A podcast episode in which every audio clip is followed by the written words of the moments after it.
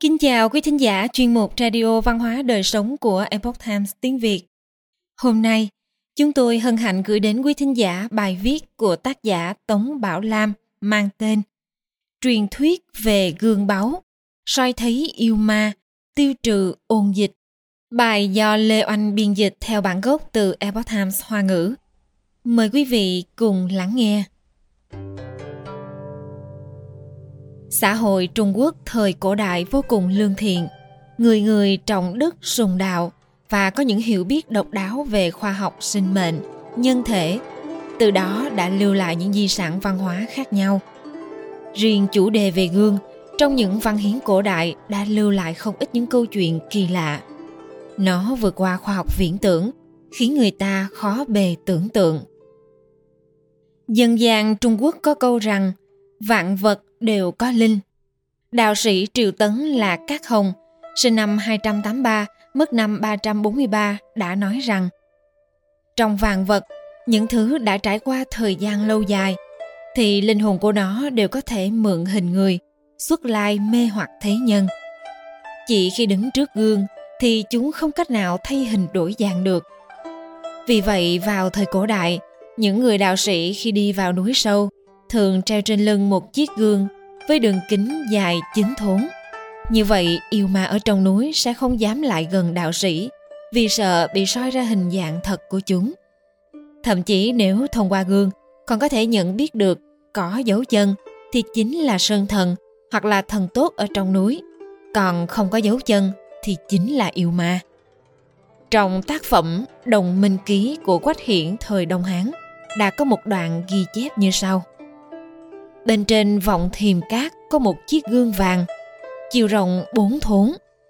Vào những năm Nguyên Quang, thời vua Hán Vũ Đế, năm một trăm ba mươi tư đến năm một trăm hai mươi chín trước Công nguyên, nước Chi đã hiến chiếc gương này cho Đại Hán. Nó có thể soi thấy yêu ma, khiến chúng không thể ẩn hình. Gương Ấn Độ có thể soi thấy yêu ma. Trong Tây Kinh Sử Ký và Long Giang Lục có ghi chép rằng Hán Tuyên Đế sinh năm bốn mươi chín đến năm bốn mươi tám trước Công nguyên, từ nhỏ đã luôn mang theo bên mình một chiếc gương chiếu yêu. Dưới thời Hán Võ Đế, vào năm Chinh Hòa thứ hai, năm chín mươi mốt trước Công nguyên, đã xảy ra họa vu cổ về thái tử Lưu Cứ, thứ thiếp Sử Lương Đệ và Sử Hoàng Tôn Lưu Tiến cùng nhiều người khác đều bị hãm hại. Lúc đó Lưu Tiến chỉ có một người con trai tên là Lưu Bệnh Dị mới được vài tháng tuổi, cũng chịu liên lụy, đều bị giam vào Đại Lao. Mãi đến lúc lên năm mới được đại xá phóng thích. Lưu Bệnh Dị lúc bị giam vào trong ngục, trên người có mang theo một chiếc gương cổ Ấn Độ, kích thước tương đương nửa lạng tiền. Theo phần nhị niên luật lệnh trong sách Trường Gia Sơn Hán Giảng thì được biết, gương này có đường kính hơn một phẩy tám mươi sáu xăng-ti-mét. Chiếc gương này có thể soi ra yêu ma. Người đeo gương này sẽ được thiên thần bảo hộ. Năm Nguyên Bình thứ nhất, năm bảy mươi tư trước Công nguyên, sau khi Hán Chiêu Đế băng hà, Lưu Bệnh Dị đăng cơ làm hoàng đế, lấy hiệu Hán Tuyên Đế. Hán Tuyên Đế thường đeo gương bên mình. Thuở nhỏ trải qua nhiều kiếp nạn, nên mỗi lúc cầm chiếc gương này trên tay, ông thường cảm khái một hồi lâu. Sau khi Tuyên Đế băng hà, chiếc gương này cũng theo đó mà biến mất không dấu tích. Theo lối nói tư duy hiện đại, thì chiếc gương này có công dụng kiểm soát an ninh rất tốt. Tuy nhiên, những vật nguy hiểm mà nó nhận biết được không phải là đao súng hay đạn dược, mà là yêu ma quỷ quái chuyên lừa gạt mê hoặc con người. Gương sáu mặt thời nhà Đường có thể dự báo thế sự. Âu Châu thời kỳ Trung Cổ từng có một chiếc gương có thể xem quẻ, dự báo được những chuyện trong thiên hạ. Trung Quốc thời cổ đại có rất nhiều đồ vật có thể được dùng như vật trung gian để xem quẻ, chẳng hạn như mai rùa, vỏ sò, vân vân. Trong các tài liệu cổ có ghi chép lại rằng, có gương không những có thể dự báo được thế sự, mà còn có công năng hiện hiện hình ảnh như một chiếc tivi. Những sự tình sắp xảy ra đều được chiếu rõ một cách sinh động. Vân Tiên Lục đã thuật lại rằng Vào thời đại Đường, nhà họ Vương ở kinh đô Trường An có một chiếc gương thần kỳ có sáu mặt. Gương này thường tỏa ra khói.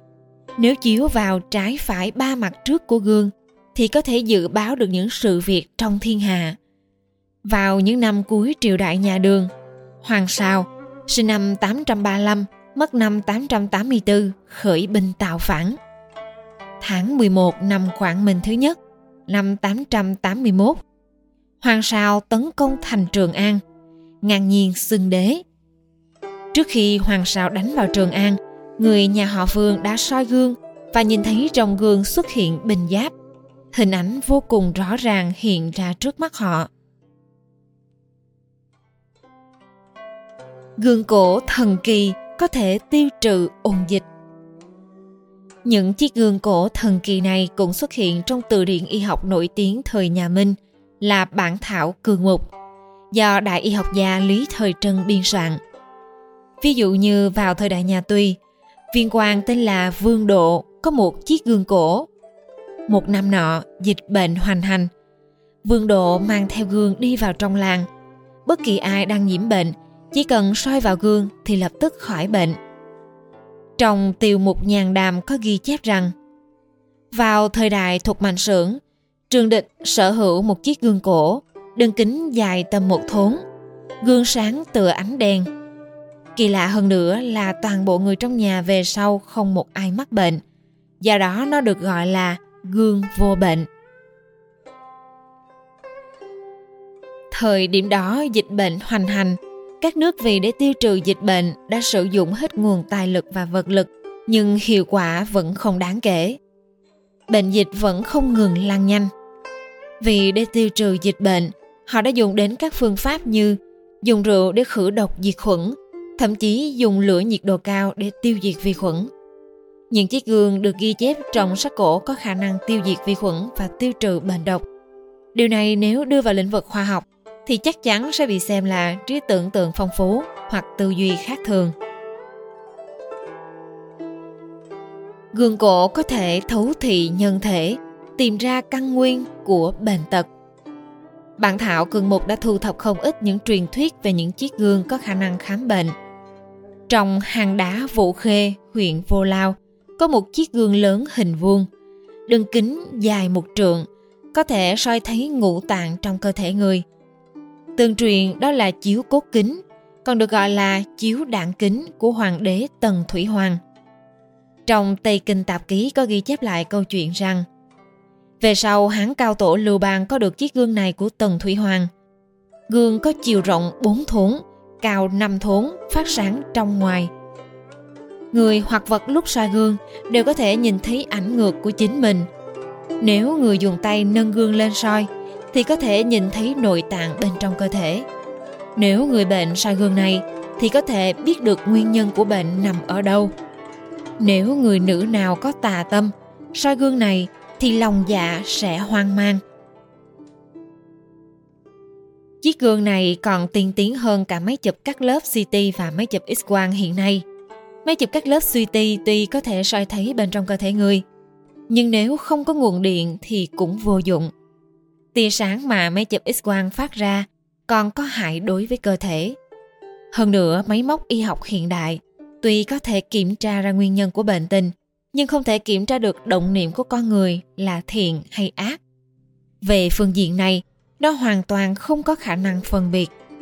Nhưng chiếc gương này lại có khả năng đó.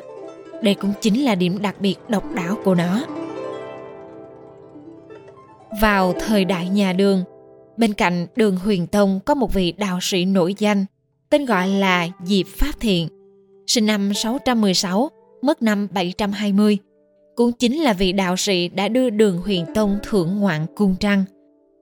Theo Cựu Đường Thư ghi chép lại rằng, Diệp Pháp Thiện ít truyền bùa chú, đặc biệt chán ghét quỷ thần. Người này tu hành có đạo hạnh, lại tinh thông pháp thuật, đã lưu lại không ít những câu chuyện kỳ lạ. Diệp Pháp Thiện có một chiếc gương soi rõ muôn vật, có thể soi rõ tạng phủ của người bệnh. Trong Tống Sử có ghi chép rằng, huyện Tần Ninh có một người nông phu nọ, vô tình có được một chiếc gương, đường kính một thước hai. Chiếc gương này chiếu thấy đáy nước, có thể sánh ngang với ánh mặt trời.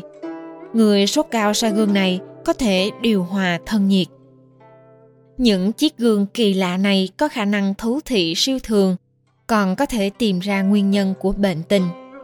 Mặc dù không cần đến nguồn điện, vẫn có thể sử dụng được.